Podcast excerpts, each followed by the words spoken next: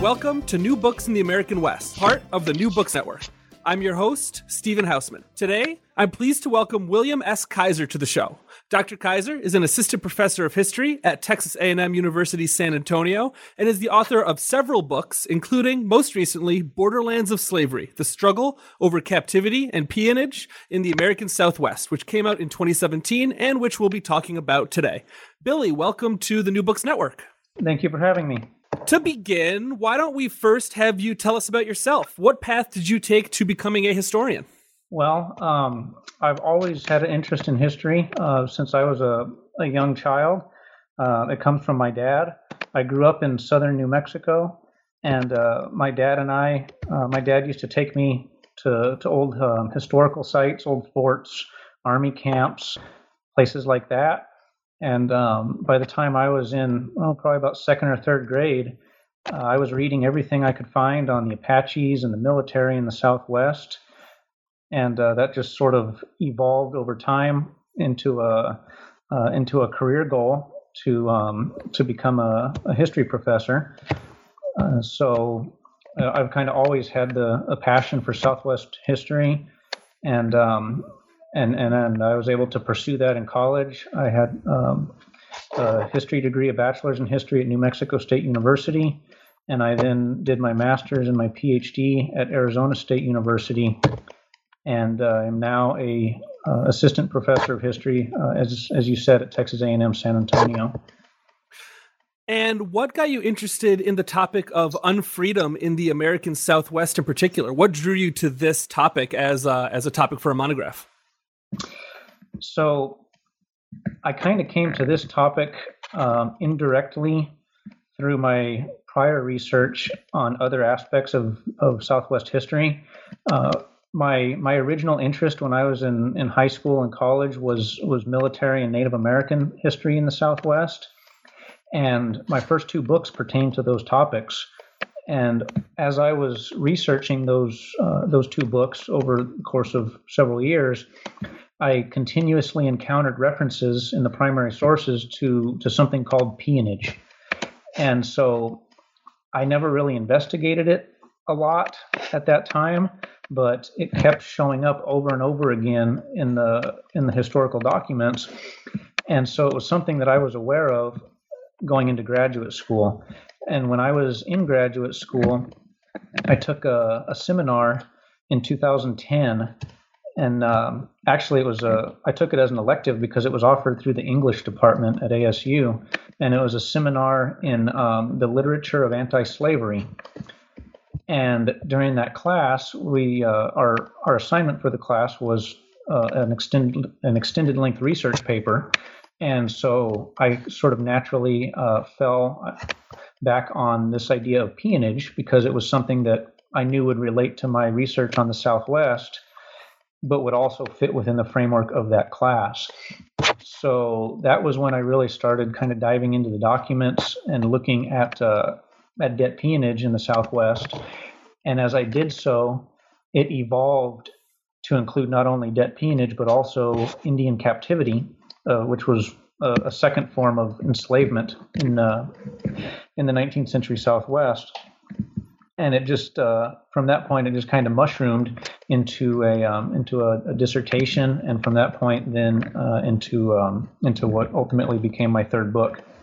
Well, let's get into the book, and and it's primarily a book about peonage and um, and enslavement in the antebellum and Civil War eras. But as you point out, particularly in the prologue, these institutions have a much longer history in the Southwest. Can you tell us about the long history of unfreedom in this region and what it was like um, even before Europeans arrived, and then how Spanish colonization changed the dynamic?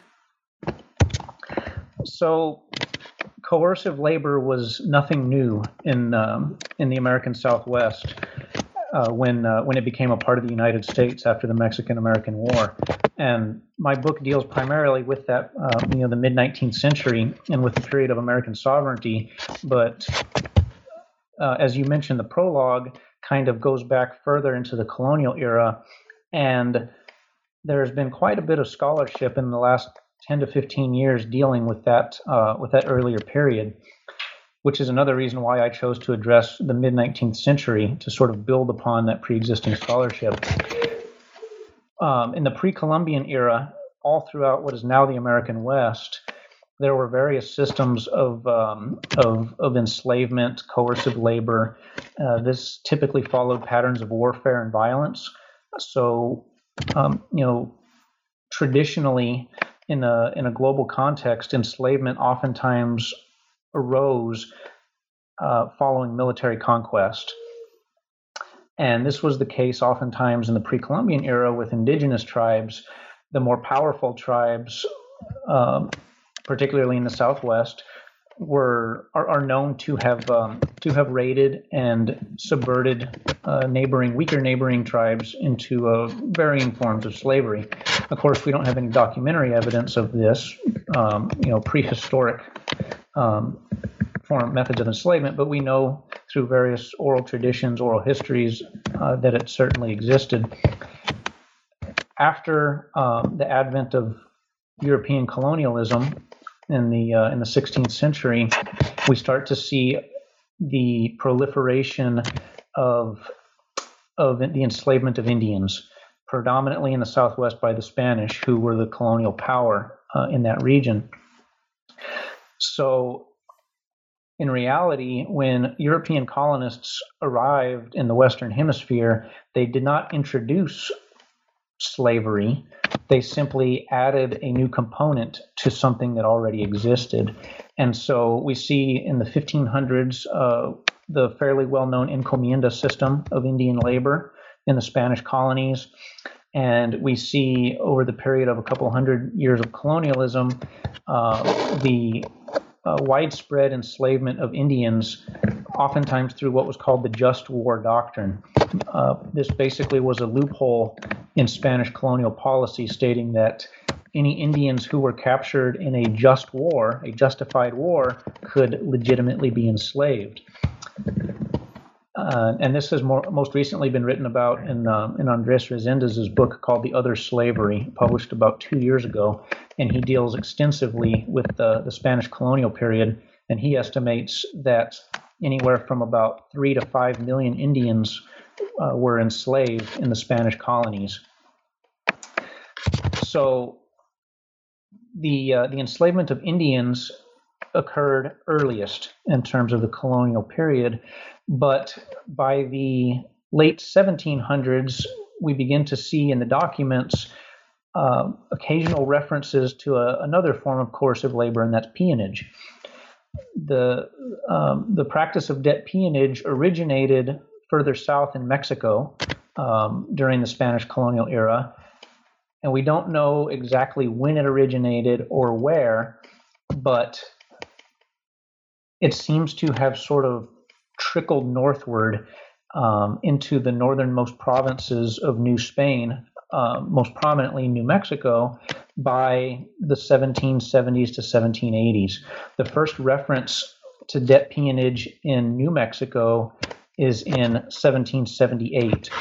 And that's sort of just a, a spotty reference because peonage does not begin to appear regularly in the documents until really the, the early 1800s. So, what seems to have occurred in New Mexico, which was at the northernmost periphery of the, the Spanish New World Empire, was that as the region became gradually more populated, the demand for labor there seems to have increased. And the advent of debt peonage seems to have complemented Indian slavery as a secondary form of coercive labor in that region.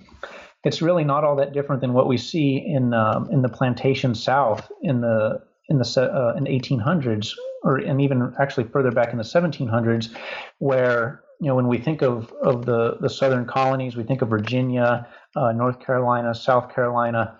As the population increased there, the demand for labor also increased, and that then drove um, the uh, uh, the enslavement of African Americans in that region. So there's some corollaries in that respect to um, to chattel slavery in the South and to peonage and, and captivity in the Southwest. What we what we can tell from um, from the documents is that debt peonage seemed to really expand in prominence after 1821 in New Mexico. And the reason for that is that uh, Mexico achieved its independence from Spain that year. What happened was during the colonial era, the Spanish crown had very restrictive laws on colonial commerce. Colonists were not allowed to trade um, with uh, with anybody outside of um, of the Spanish realm. So it was illegal for colonists in New Mexico, for example, to trade or conduct commerce with with Americans further to the east. When Mexico gained its independence in 1821, they lifted these restrictive commercial laws, and what that did is it opened up the northern frontier of Mexico to American commerce. And that very same year, 1821, Missouri merchants opened the Santa Fe Trail. And this brought about a very rapid intensification of, um, of trade between the United States and northern Mexico. So after 1821, there's now an external market in the United States via the Santa Fe Trail for goods that are being produced in New Mexico. This drives the demand for labor in New Mexico and we begin to see more and more and more uh, references to debt peonage and Indian captivity, basically indicating that the increasing demand uh, in the United States for products of local manufacture in New Mexico had a corollary impact in driving the um, the enslavement of, uh, of Hispanos through peonage and of Indians through captivity. So that kind of takes us into um, into the Mexican national period in the 1820s. So that by by the 1840s, when the United States takes possession of New Mexico, these two twin institutions of of bondage, peonage, and captivity uh, are very firmly entrenched uh, in New Mexico society and in New Mexico's culture. So my book deals with primarily with the period after 1846 when peonage and captivity were sort of enthralled into American debates over slavery in the West and uh, American expansionism. But those those two systems of coercive labor long predated American sovereignty in the region. Tell us more about what peonage looked like on the ground. I imagine that many of our listeners are familiar with, with chattel slavery, as was common in the American South and elsewhere throughout North and South America, but peonage they might know less about. So, how what was it, and how did people become enmeshed in this system? So, peonage is uh, is I believe, a very underexplored historical topic in the terms of of um, the history of labor coercion in North America. As you said, we know a lot about chattel slavery in the South. Um, you know, thousands of books have been written about the topic, and we're starting to know more and more about Indian captivity in the West, which scholars have begun to address more and more in the last couple of decades. But debt peonage, for whatever reason, has kind of escaped scholarly attention. Um, and I'm hoping, you know, that my book will sort of shine some light on that, and uh, and and and that we'll continue to learn more about it. Um, the way that peonage operated, it's a little more difficult to um, to to get at the history of, of debt peonage because the records are far more sparse. So let me start um, with that comparison. We know a lot about chattel slavery in the South, in large part because uh, because those slaves were considered property and because they had cash value. This meant that uh, plantation owners and masters in the South kept very, very good records in many cases um, about how many slaves they had, what their value was, etc. But in New Mexico, peons were not chattel. They were not literally property and they did not have cash value. And so the system of peonage operated uh, sort of below the radar of the documentary record in most cases. I have never encountered documents up to this time um, that, for example, list uh, peons on a on a hacienda in New Mexico. So we have it's a much more spotty record, but we do know quite a bit about how the system operated. And and debt peonage, unlike chattel slavery, it had no racial prerogative. Peons were not subjected to labor uh, because of their race, and in fact, peons had almost everything in common with their masters except for socioeconomic status. So uh, peons were Hispanic, just as many of the masters were Hispanic in New Mexico. Peons would have um, typically been Catholic, just like most of their masters would have been. They would have spoke Spanish, just like their masters. So in reality, peons had a lot in common with their masters. Peonage came about through debt. And so, so in this way, the primary difference between master and servant in New Mexico was, uh, was as I said, socioeconomic status. And the way that a, uh, a person, a male or female, would become a, a debt peon would be that they would somehow, well, become indebted to a, um, to a, a landlord or, or a master. So in 19th century New Mexico, there was a very small class of landowners and a very, very large class of landless um, uh, Hispanos. And again, not all that different than the American South. And what would happen is if you were landless in 19th century New Mexico, that typically also meant that you were poor. And in the event that you needed money for something, you would have to take out a loan but there were no banks at that time, and so the loan would come from a, uh, a wealthy landowner or hacendado. The most common causes of indebtedness were often related to the Catholic Church. So, for example, if a, a landless poor person in New Mexico wanted to get married or wanted to baptize a child or wanted or needed to uh, to bury a deceased family member and hold a funeral, they would have to pay the Catholic priest to do that service, but they would not be able to afford that, so they would have to get an advance from somebody who had the money. And that indebtedness would then have to be repaid through through the person's labor. And these labor, these, the term of labor was typically negotiated through a verbal contract. There were not formal written contracts that we can trace in the documentary record, which is another reason why it, it's sort of difficult to really quantify debt peonage in New Mexico. The way that the system operated was once a person took on that debt, they accepted a term of servitude to uh, to the creditor, who then became their master. And that term of servitude might be a year or two years at the outset, but the the verbal contract was manipulated in such a way that the term of servitude really became uh, for for lifetime. And the reason for this is because that peon had to pay interest on their on their loan. So one reason why some scholars don't directly identify peonage as a type of slavery is because peons were usually paid a wage. That wage might be a dollar a month, it might be two dollars a month. It was, in, in any event, it was a very small wage, but the the compounding interest on the initial loan was always more than the wage. So in reality, the peon's debt grew and grew and grew over time, even though they were making a small amount of money each month.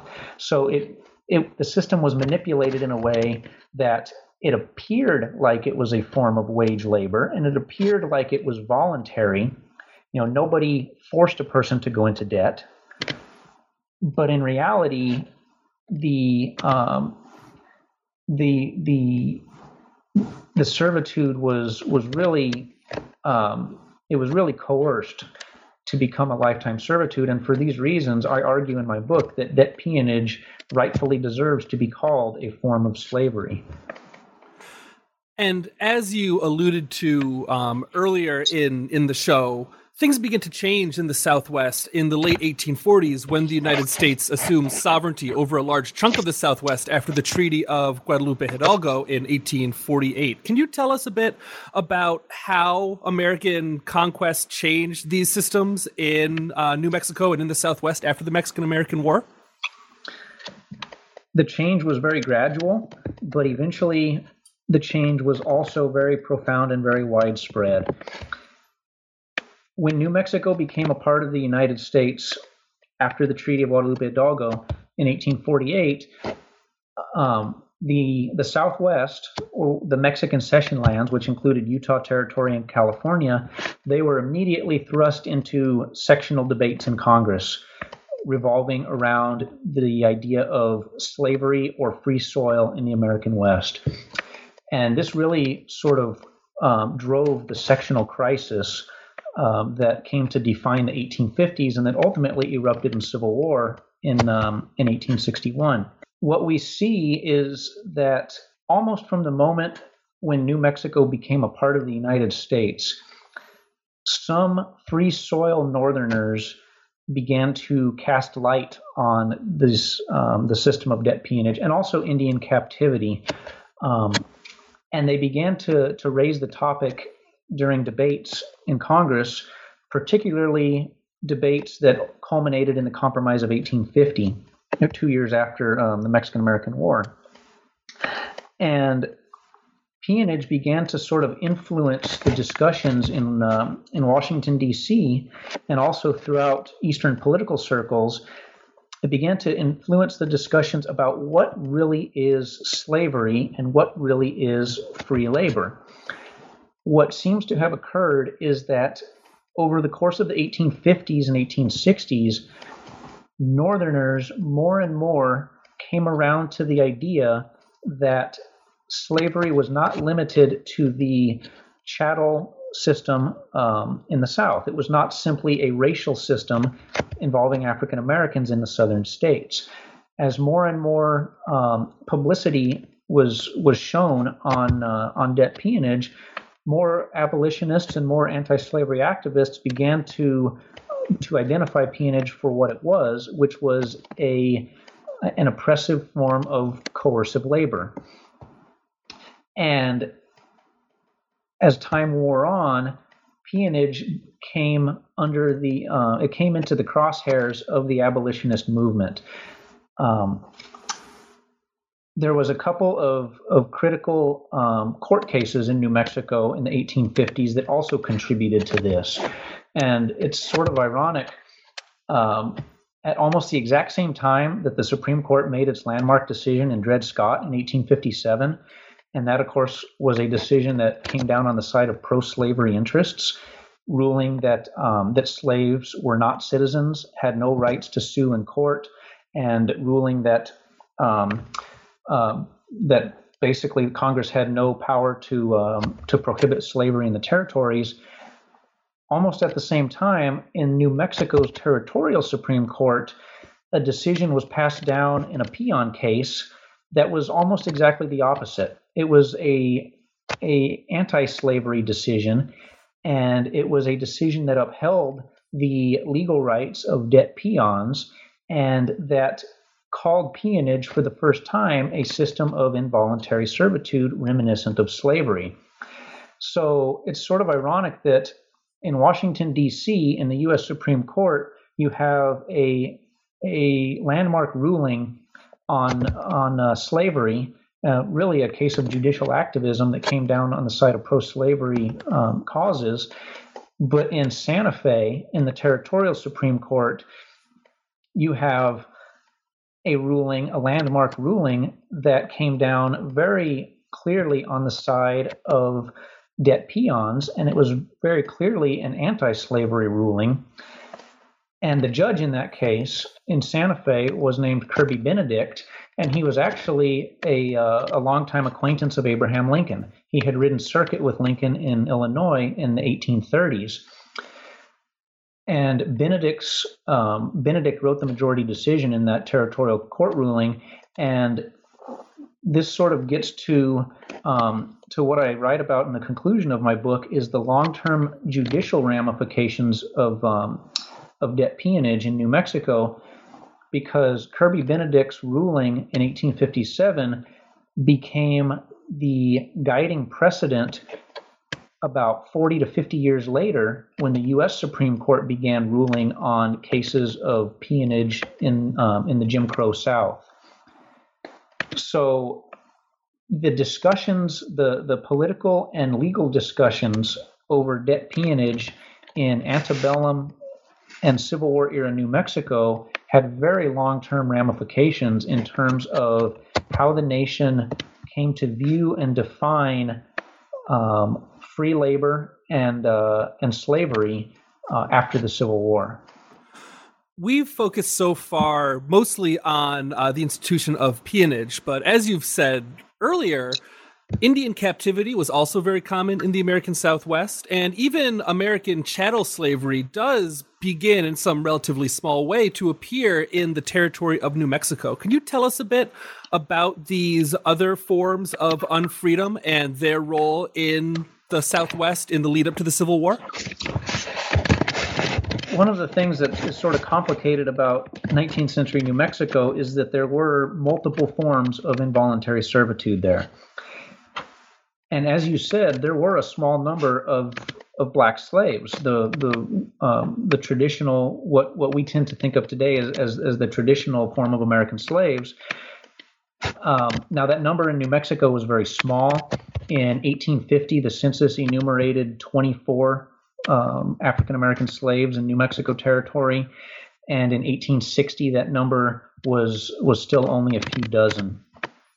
And many of these African American slaves in New Mexico at that time belonged to army officers who had taken them there from other from other stations and forts where they had previously been. So it, there was not a widespread system of chattel slavery in New Mexico, and one of the reasons for that was that they didn't need more slaves. The demand for labor in the region was already satisfied by thousands of Indian captives and thousands more of debt peons.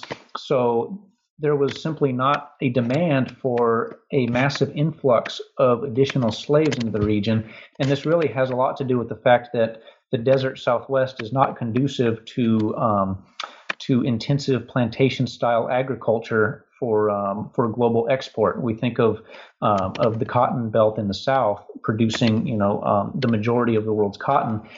The desert Southwest was simply too dry, too arid for that type of agriculture, and so it was a much more localized subsistence type of um, of economy.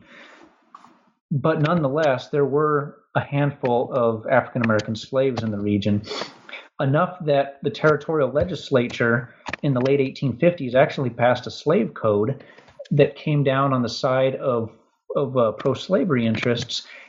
The slave code um, regulated the uh, the mobility and the daily lives of any African Americans living in the territory. And it was that slave code in 1859 was really designed as sort of a political statement um, to sort of pander to Southern politicians at that time. So, African American slavery um, is not a uh, a real tangible thing in New Mexico territory, but it does have some um, some political ramifications there in the um, in the antebellum era.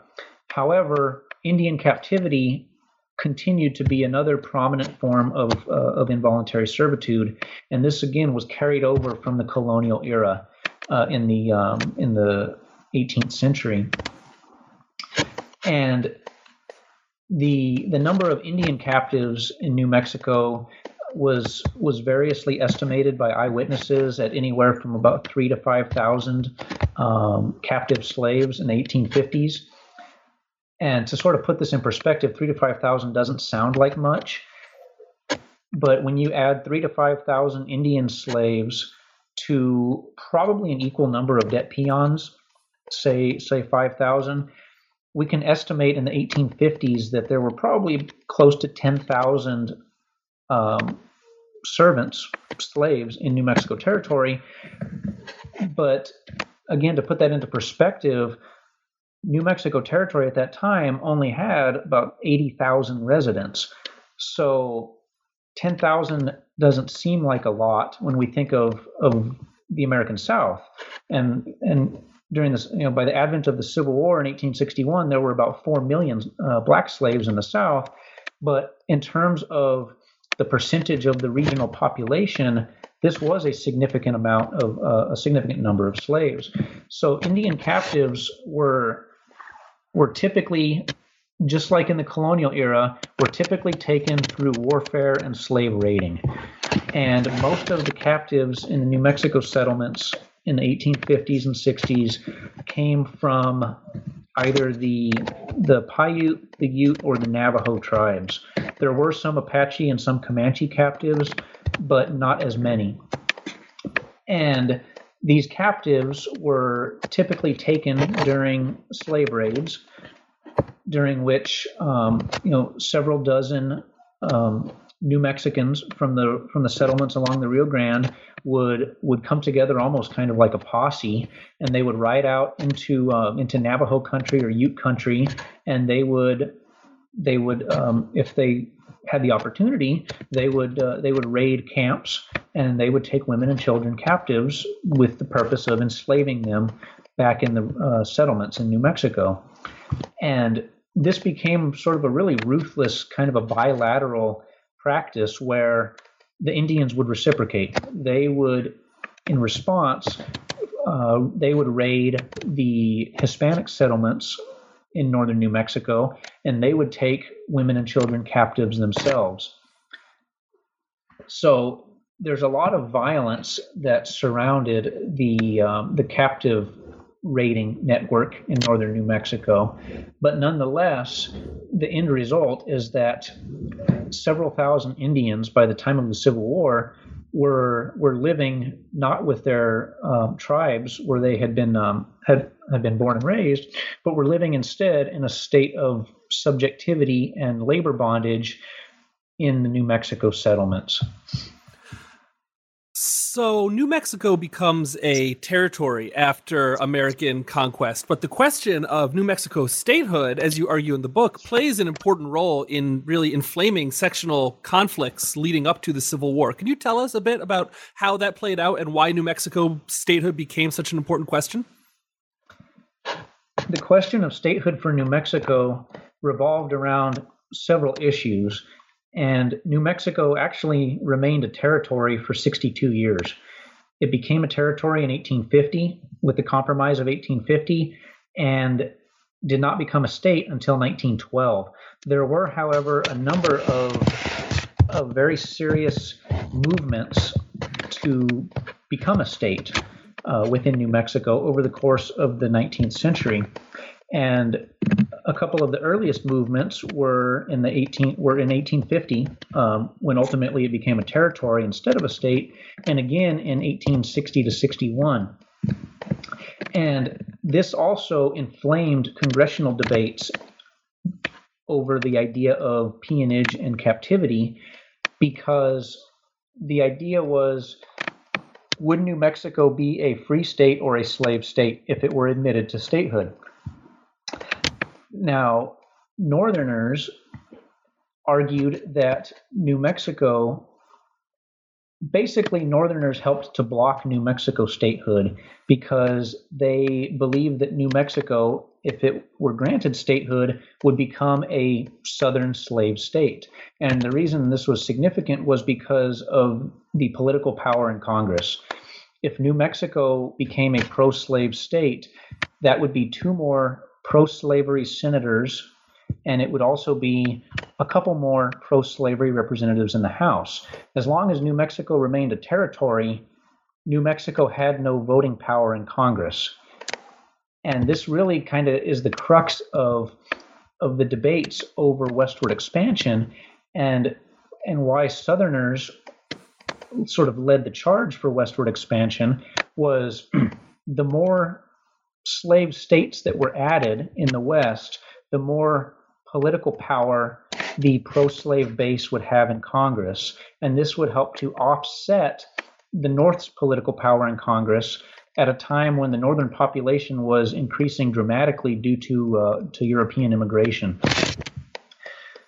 So, Northerners worked to block New Mexico statehood on the premise that, for one thing, there were already a lot of slaves there in the form of peons and captives, and on the secondary premise that New Mexico's uh, representatives in Congress, if New Mexico became a state, that those representatives would would vote um, in favor of sustaining the institution of, of slavery in the United States.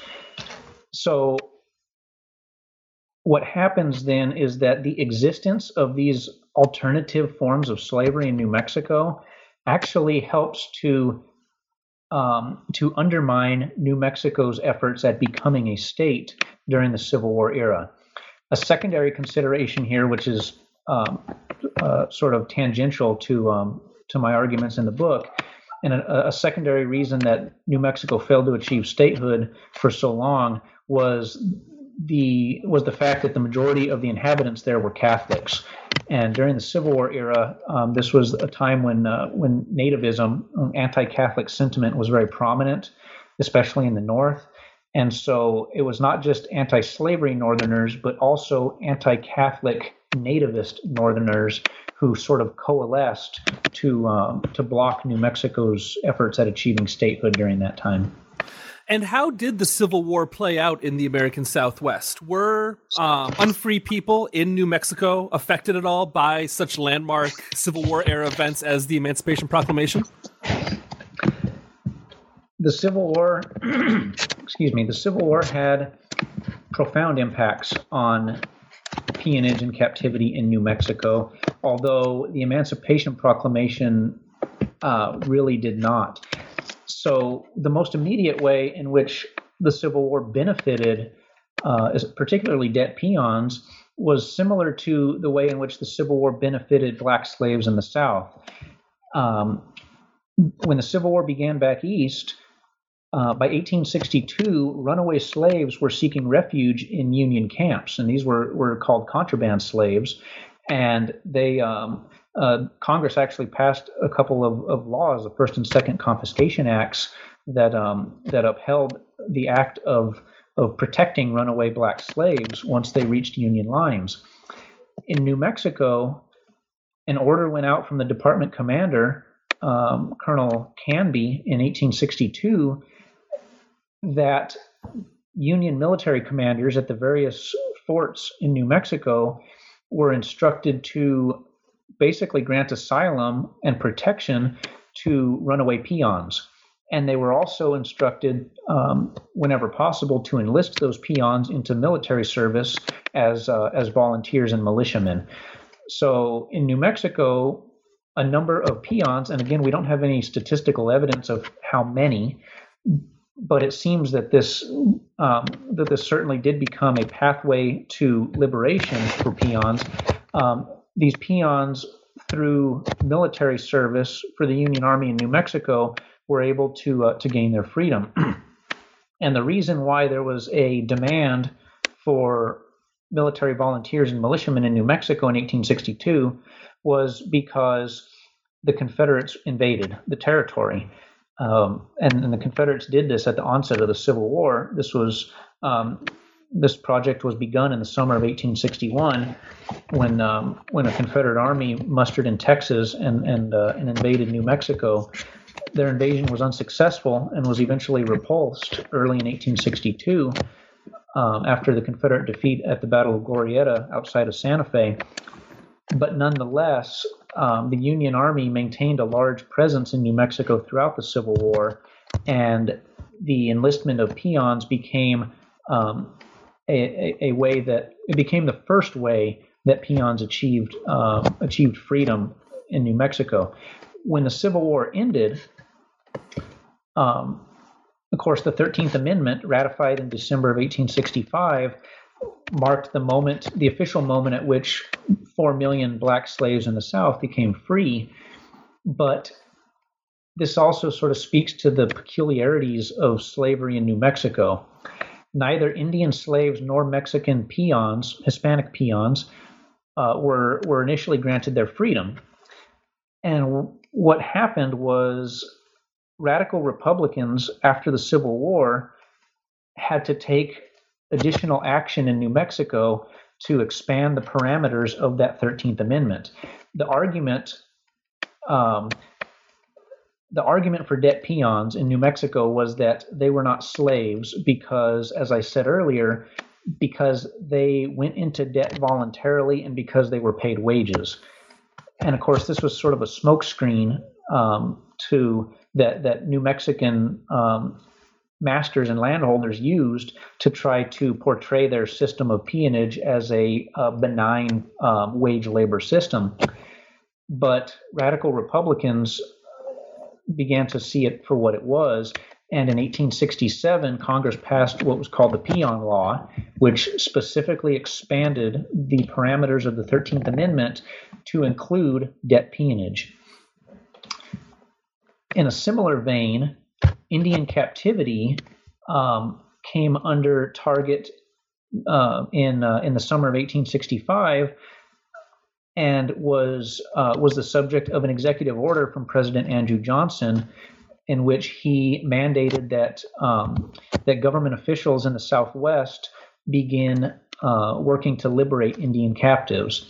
So, in the, in neither instance, Indian captivity or debt peonage, in neither of those instances did the Thirteenth Amendment successfully uh, result in their immediate emancipation. It actually took additional um, additional laws in the form of first an executive order and then a, uh, a congressional peon law to affect the um, the freedom of those of those involuntary servants in New Mexico.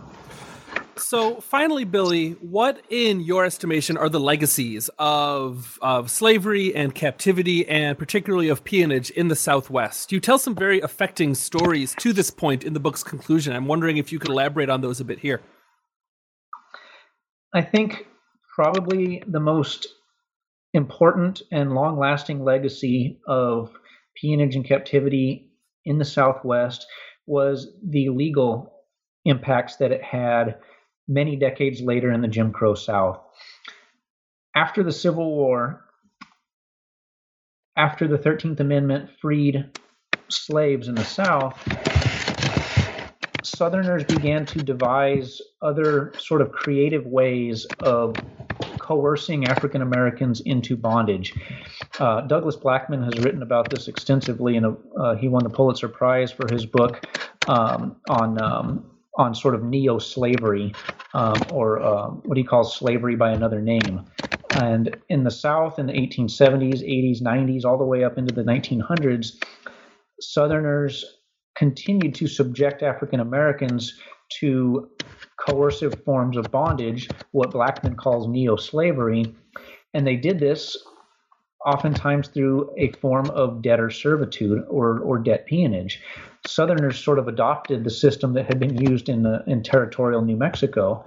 And what they often did in the South was um, they passed uh, local counties and states would pass various laws. They would pass vagrancy laws. They would pass um, uh, laws saying that um, uh, basically creating petty crimes out of things like cursing, uh, spitting on the street, um, uh, vagrancy, not being able to prove that you had a, a residence.